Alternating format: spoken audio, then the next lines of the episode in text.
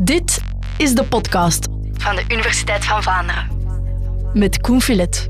Live vanuit het X-Lab in Hasselt voor de Dag van de Wetenschap. Beste luisteraar van de podcast van de Universiteit van Vlaanderen, ik val met de deur in huis.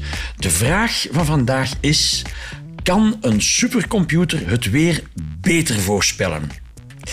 En ik val met de vraag in huis om eh, iets te zeggen over de wetenschapper die we bij ons hebben zitten. U denkt misschien, het gaat over weervoorspelling. Ze gaan een meteoroloog uitge- uitgenodigd hebben. Nee, bij mij zit professor Geert-Jan Beks. En dat is geen meteoroloog. Professor Beks, wat bent u wel?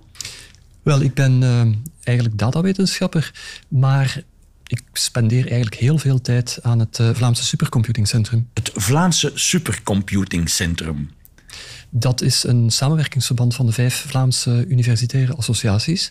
En wij stellen zware rekeninfrastructuur ter beschikking van academici enerzijds, publieke sector, dus de gouvernementele organisaties en ook de industrie. En de vraag is dus, kan zo'n supercomputer, waar u mee bezig bent, kan die het weer beter voorspellen dan een doorsnee meteoroloog die dat met pen en papier doet? Dan moeten we misschien eerst even duidelijk maken hoe ingewikkeld dat eigenlijk is, hè, het weer voorspellen. Dat ja, is, het, het weer voorspellen is inderdaad heel erg ingewikkeld. het, wordt die, zijn- het wordt die mannen en vrouwen kwalijk genomen als het niet klopt, maar eigenlijk moeten we daar veel begrip voor hebben. Absoluut. Omdat de wiskundige modellen die eigenlijk gebruikt worden om het weer eh, in kaart te brengen, dat is eigenlijk vrij moeilijke wiskunde. En die is ook van die aard dat het eigenlijk van hele kleine veranderingen in het huidige weer afhangt wat de resultaten op langere termijn zullen zijn. Dus als bijvoorbeeld een temperatuursmeting niet helemaal correct is op een bepaald punt, dan creëert dat kleine fouten die uiteindelijk beginnen te groeien. En dus vandaar dat weersvoorspellen een echt wel heel moeilijke aangelegenheid is. Ja, ja, ik weet eigenlijk niet goed op welke termijn men tegenwoordig het weer kan voorspellen met een min of meer accuraat resultaat. Dat is dus de vraag wat min of meer accuraat is. Er zijn voorspellingen mogelijk tot tien dagen. Ja. Maar hoe nauwkeurig dat, dat is, is natuurlijk een beetje Ja. twijfelachtig. Ja. Dus de grote lijnen kloppen, maar natuurlijk het, ook de details gaan minder en minder accuraat worden. Dus het zal die dag dan misschien wel gaan regenen, maar om nu te voorspellen of dat s'morgens is of om vijf uur 's namiddags is een hele andere zaak op Ja. tien dagen. Ja, en vroeger, eh, mensen van mijn generatie kennen de naam Armand Pie nog. Die deed dat met een stukje papier en een, en een pen en een rekenmachine. Of een heel... Ik denk om eerlijk te zijn dat hij ook al wel al een computer had. al een computer had en die computer gebruikte voor de weersvoorspellingen. Ja. Want dat zijn echt wel heel ingewikkelde modellen. En om die met pen en papier Dat is niet te doen. echt niet, Echt niet te doen. Nee, nee, echt Oké. niet. Maar die kwam aan een, aan een ja, op, op twee of op drie Ja, dagen. Dat, dat was al heel flink. Inderdaad, als hij het goed had, dan waren we eigenlijk heel gelukkig in die dagen. Ja. Is, eh, en dat het, dat het dus nu beter gaat, is, er zijn twee mogelijkheden. Ofwel zijn die computers krachtiger geworden, en dat is het geval. Maar het zou natuurlijk ook kunnen dat de wiskundige modellen Ja. bijgesteld zijn en verbeterd. Het is een combinatie van de twee, inderdaad. Dus er wordt voortdurend onderzoek gedaan naar betere modellen, naar betere wiskundige modellen voor dit soort fysica, want daar komt het uiteindelijk op neer. En uiteraard, inderdaad, zoals u zegt, de rekenkracht van supercomputers is gigantisch toegenomen. Ja. Dus dat wil ook zeggen dat die modellen doorgerekend kunnen worden met een grotere en grotere precisie. Ja. Wat is nu een supercomputer? Wel, eigenlijk een supercomputer is een verzameling van heel veel betere computers dan uw typische laptop, bij wijze van spreken. Maar eigenlijk niet zo'n speciale computers. Wat een supercomputer een supercomputer maakt, is dat het er heel veel van zo'n individuele computers zijn. Oh. En dat die doorverbonden zijn met een zeer, zeer snel netwerk, zodanig dat die gegevens enorm snel kunnen uitwisselen. Dus dat is een, ke- een keten van computers. Inderdaad, inderdaad. Als u naar een datacenter zou gaan waar zo'n co- supercomputer opgesteld staat, dan ziet u heel veel racks van computers met individuele computers en aan de achterkant daarvan een hele bekabeling waar dan al dat dataverkeer doorheen gaat op een heel snelle manier. En u bent datawetenschapper die met die supercomputers ja, bezig is. Maar wat is dan uw werk? Is... Wat ik eigenlijk doe, is ik sta binnen het eh, Vlaams Supercomputing Centrum en ook binnen EuroCC, dus een internationaal samenwerkingsverband, eh, sta ik in voor training. Dus ik help wetenschappers, industrie en zo verder, ons cliënteel bij wijze van spreken, Ja. help ik eigenlijk om die supercomputing infrastructuur op een efficiënte manier te gebruiken. Ah, want zo'n supercomputer, het dagelijkse gebruik daarvan, dat is niet een toetsenbord met een scherm zoals ik mij de computer voorstel. Uh, Dat duidelijk is- wel natuurlijk, maar je moet een aantal dingen weten. Je moet weten hoe dat je eigenlijk al die rekenkracht kan bundelen om grote berekeningen te doen.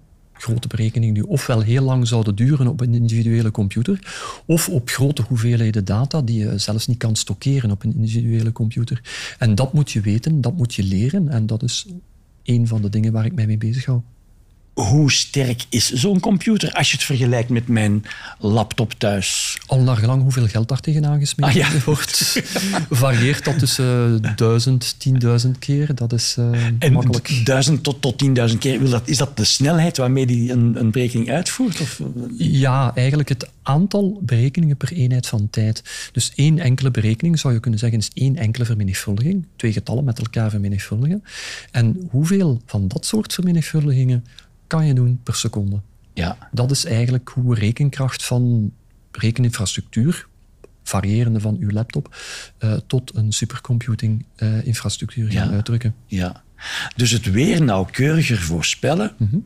is in C een kwestie van, van tijd. Geef mij tijd genoeg en dan reken ik het wel uit. Alleen eh, met een klassieke computer gaat het zo traag dat het weer mij inhaalt. Als het. Ja, in zekere zin. Maar toch, er zijn daar nog altijd grenzen op. Omdat, gegeven heel veel tijd, zijn die wiskundige modellen van die aard dat er op termijn zich altijd onnauwkeurigheden gaan opbouwen. Ah. En dat uiteindelijk je toch nooit tot een echt exact resultaat op tien dagen zal komen. En hoe is dat te verklaren dat er altijd onnauwkeurigheden Omdat het eigenlijk gaat om een chaotisch systeem. Een chaotisch systeem is een systeem waarvan dat de evolutie heel erg afhangt van heel kleine verschillen op de beginsituatie. En dat was wat ik bedoelde daarnet, toen dat ik zei van ja, als een temperatuursmeting met 1 tiende graad verschilt, naar boven of naar beneden afgerond wordt, Ja. dat is een heel klein verschil. Dat, dat gaan we eh, eh, Jacot niet kwalijk nemen. Nee, als het niet. temperatuur op- Nee. En we gaan dat ook niet merken. De, Nee. Laten we zeggen, de eerste paar uur van die weersvoorspelling gaan we dat niet merken. Maar de, nauwkeurig, de onnauwkeurigheden worden groter en groter, stapelen zich op. Ah ja, als je doorrekent Voilà. met dezelfde gegevens... inderdaad. En dat is wat we moeten doen, want we hebben geen andere De gegevens. eerste dag zit er een fractie van, Ja. een, van een graad verschil. De tweede dag wordt die groter. En de derde Ja. dag eh, Inderdaad. wordt, worden dat en 10 de graden. vijfde dag is er regen of geen regen. Nou, ja, ja, ja. Dus daar komt het eigenlijk op neer. En dat is op dit ogenblik, met de huidige stand van de wetenschap, intrinsiek aan de modellen die dat we Ja. daarvoor gebruiken. En dat heeft zelfs niet rechtstreeks te maken met de nauwkeurigheid van de waarnemingen en dus de data waarmee dat je begint. Voor een stuk wel. Ah, toch? Voor een Ah, stuk ja, wel. Omdat dat zijn die beginvoorwaarden. Dat zijn dus de, de, de gegevens waarvan dat je start wanneer je je berekening, je Ja. weersvoorspelling begint. En daar zitten natuurlijk onnauwkeurigheden op, omdat Ja. een meetinstrument heeft een bepaalde precisie. Ah ja, ik maakte die redenering omdat u het woord chaos gebruikt. Mhm. En ik dacht te weten dat in een chaotisch systeem eh, wat er gaat gebeuren niet echt voorspelbaar is. Dat dat voor een gedeelte van toeval afhangt ook. Eh, ja, maar dat toeval... En als we kans, echt naar de wiskunde kansberekening dan... Als we echt naar de wiskunde kijken, dan zijn die, nauwkeurig, die onnauwkeurigheden of die, dat toeval wordt eigenlijk veroorzaakt door de beginsituatie. Ah, toch, ja, ja, dus door die meetresultaten hier, dus door de huidige, enfin, de stand van het huidige weer, want daar, verstart, daar start je van en dan begin je te rekenen. Dus daar zitten uiteraard onnauwkeurigheden op door de meetprecisie die we hebben. En dat vertaalt zich dan later in grotere en grotere onnauwkeurigheden. Oké. En dus die su- supercomputer eh, van u, eh, al nagelang uw budget, Mhm. koppel je honderd of duizend computers aan elkaar. inderdaad. En die gaan dan samen berekeningen maken. Inderdaad. Samen... Dus dat vraagt natuurlijk een hele grote communicatie. Ja, ik kan mij er niks bij voorstellen wat dat precies Wel, betekent. Daarom vind ik dat eh, voorbeeld van het weer zo goed gekozen, omdat dat heel erg visueel te maken is. Dus hoe doe je dat nu eigenlijk? Je gaat eigenlijk een voorspelling doen, laten we zeggen, ik verzin hier getallen, hè, Ja. voor de komende vijf minuten. Het weer voorspellen voor over vijf minuten. Ja, voor dat over vijf minuten. Dat, kan ik ook. Eerstvolgende stap. Voilà, inderdaad. Dat is een gemakkelijke stap. hetzelfde weer als nu. Ja. Inderdaad. Maar dus je doet dat eigenlijk met een, met een klein tijdsinterval. Ja. En hoe gaan we dat nu doen? Ja, we gaan eigenlijk het weer voorspellen in verschillende regio's. Ja. Je deelt eigenlijk je weerkaart op in vierkantjes. En elk vierkantje ga je apart doorrekenen. En dat vierkantje ga je één computer laten doorrekenen. Ah ja. Na vijf minuten hebben we een weersvoorspelling voor elk van die individuele vierkantjes. En dan minuten, moeten die computers met elkaar praten. Oké. Want je moet natuurlijk communicatie hebben over de randen heen van die vierkantjes. Omdat die elkaar beïnvloeden. Die beïnvloeden elkaar. Het weer in Ja. Hasselt beïnvloedt het weer in Genk. Ja. Om maar iets te zeggen. Ja. Dus die computers moeten dan met elkaar praten. En dus je deelt eigenlijk je grote probleem op in kleine subproblemen Ja. die één individuele computer best aan kan. Ja. Dan moeten die computers met elkaar communiceren. Vandaar die hele grote bundel kabels die daar achteraan die Ja. computer bungelt. Ja. Omdat die toelaat dat die computers snel met elkaar communiceren. En dan kunnen we aan de volgende vijf minuten beginnen. Begrijp ik het nu goed? Uw werk is niet zozeer het ontwerpen van, van die hardware, van die computers, maar wel hoe die met elkaar moeten communiceren in het geval van weervoorspelling. Ja. Of ja, ik weet niet, waar, waar kan je het nog voor gebruiken eigenlijk? Er zijn enorm veel toepassingsdomeinen. Ze zijn eigenlijk eh, overal. Eh, bijvoorbeeld het ontwerpen van nieuwe batterijen. Dus de chemische eigenschappen van materialen die gebruikt worden in batterijen, die worden in eerste instantie doorgerekend op supercomputers. Is dat even complex als het weer? Dat is behoorlijk complex. Eh, dat is een ander soort complexiteit, maar ook zeer complex. En je kan dat ook opdelen in Ja, correct. sub. Het wordt dan ook weer problemen. opgedeeld in subproblemen op een andere manier. En die op een andere manier, die computers moeten dan op een andere manier, Manier met elkaar, elkaar communiceren. communiceren, klopt. Dus voor elk probleem ontwerpt u dan een, een nieuwe, ja, dat is aparte software, denk ik, om die computers met elkaar te laten. Inderdaad. En er is natuurlijk heel veel software is ontwikkeld en kan gewoon out of the box gebruikt worden door, Ja. eh, eh, door onderzoekers. Maar soms moet je inderdaad zelf je eigen software schrijven en dan is die specifiek voor een bepaald probleem. Klopt. Ze nog eens een probleem. We hebben het weer gehad, we hebben die We batterijen gehad. gehad. Batterijen, de ontwikkeling van nieuwe medicijnen bijvoorbeeld, is ook een heel interessant probleem. Omdat dat te maken heeft met de structuur van proteïnes bijvoorbeeld en hoe dat bepaalde moleculen daarmee interageren. Ja. En Ja. je kan heel veel moleculen Ja, verzinnen ja. die mogelijk een medische werking hebben. Maar welke zijn de juiste? Ja. Je kan dat doen via clinical trials, met bijvoorbeeld dieren of met in een later stadium met mensen. Maar als je al van tevoren heel veel van de chemische stoffen kan screenen en kan zeggen van dit is een mogelijke kandidaat, deze, nee, daar gaan we Ja. niets mee kunnen.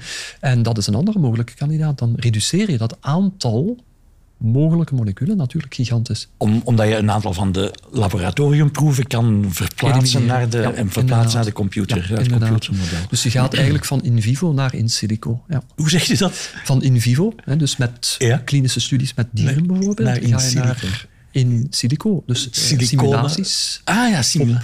eh, een computer. Ja. Oké. Ja. Geneesmiddelen? N- Nog iets?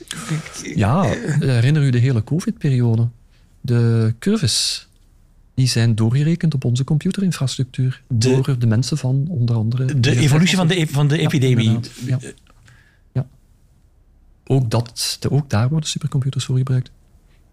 Is dat vergelijkbaar, omdat je de regio in deeltjes moet verdelen, zoals dat voor het weer het geval is, en dat besmettingen ook regionaal... Voor een stuk, de modellen zijn een beetje anders. Dus er wordt eigenlijk uitgegaan van een populatie van mensen. Ja. Dat wordt geprogrammeerd. En die mensen interageren met elkaar. Die mensen gaan En die blijven naar stilstaan natuurlijk. Ja, ja, ja. Die mensen gaan naar school. De scholieren komen thuis, besmetten al dan niet de ouders en zo verder. Dus die hele interacties, die worden allemaal gesimuleerd en die worden doorgerekend eh, via computermodellen. En dan ga je in dit geval ga je eigenlijk een gedeelte van de populatie laten uitrekenen door de ene computer, een ander gedeelte van de populatie door een andere computer en zo verder. Ofwel, een andere mogelijkheid, je hebt natuurlijk veel scenario's, want ja, met hoeveel mensen ga je nu eigenlijk interageren? Zijn er dat vijf? Zijn er dat tien? wat ga je doen met de beruchte bubbels? Hoe groot ga je die maken? Dus al naar gelang het scenario, al naar gelang uh, wat dat je als hypothese hebt van ja goed, zouden we er een bubbel van 5 of een bubbel van 10 nemen? Ja, je rekent ze door. Je rekent ze in parallel door. Supercomputer doet dat tegelijkertijd. En dan heb je natuurlijk uh, policy advice voor uh, de ja. overheid. Ja, er is één uh, heel hip terrein waar ik aan denk. Dat is als we met ChatGTP en vergelijken, vergelijkbare ja. programma's te maken heeft. Absoluut. Ja. Die enorme hoeveelheden tekst analyseren mm -hmm. en daar dan... Ja, inderdaad. Dus om die modellen te trainen, dus om inderdaad die tekstanalyse te doen en dan wiskundige modellen te maken, neurale netwerken te maken, die eigenlijk dan kunnen gebruikt worden om vragen te beantwoorden, daar heb je ook heel zware computerinfrastructuur voor nodig. En dat wordt dus ook gedaan op supercomputers. Okay. Inderdaad. Ja. Die computers worden alsmaar sterker en sterker. Mm -hmm. Is er een moment te verwachten waarop we zeggen, ja, de computer die we nu hebben, die is sterk genoeg, daar kunnen we alles mee aan? Of is dit een evolutie die blijft en blijft en blijft doorgaan? Ik denk dat dat een evolutie zal zijn die inderdaad blijft doorgaan, omdat we natuurlijk als mensen proberen we telkens complexere en complexere problemen op te lossen. En dus de rekenkracht die we daarvoor nodig hebben, die gaat dus ook wel telkens blijven toenemen. Tenzij dat we als mensheid op een bepaald moment beslissen van ja, nu stoppen we, we doen geen wetenschap meer, het is, het is wel mooi geweest, ja. we stoppen daarmee. Okay. Maar anders vrees ik dat we inderdaad nog wel eventjes uh, in die ja. wedloop tussen de complexiteit van de vraag en de complexiteit van de infrastructuur die we nodig hebben om die vraag te beantwoorden blijven zitten. Oké, okay. waar kan ik gaan kijken naar een supercomputer? Er staan er een aantal in Vlaanderen die af en toe, maar niet zo heel vaak, uh, te bezoeken zijn door het publiek. Dus er zijn rekencentra in Leuven, uh, aan de KU Leuven. Uh, de VUB heeft er eentje.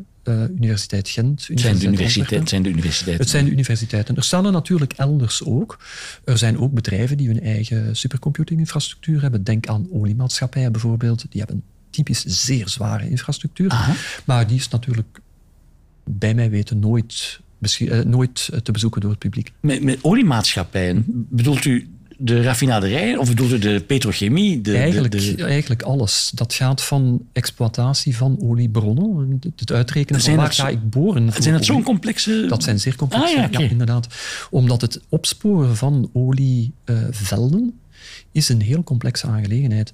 En daar zijn dus ook weer wiskundige modellen voor die kunnen doorgerekend worden met die infrastructuur. Okay. En in de petrochemie ook, want het uh, laten we zeggen, efficiënter maken van de processen in de petrochemie levert natuurlijk ook een hele hoop geld op. Okay. Enerzijds. En anderzijds hopen we dan toch dat het daar ook een milieu-impact is. Ja, ja inderdaad. Dat die processen uh, meer milieuvriendelijk worden of minder milieu-onvriendelijk worden, al naar gelang uw persoonlijke Ja. voorkeur. Oké, dus werk genoeg voor die eh, supercomputers. En toch nog even erbij vermelden, professor Bix, zo'n supercomputer, dat is iets anders dan de beruchte of beroemde quantumcomputer, waar ook Ja. vaak sprake van is. En waarover we bij de Universiteit van Vlaanderen ook een aflevering hebben gemaakt van deze podcast. Dus beste luisteraar, als u in quantumcomputers geïnteresseerd bent, dat is iets heel, een heel ander verhaal. Zoek die eh, podcast even op. Professor Geert-Jan Beks, dank u wel. Dank u wel.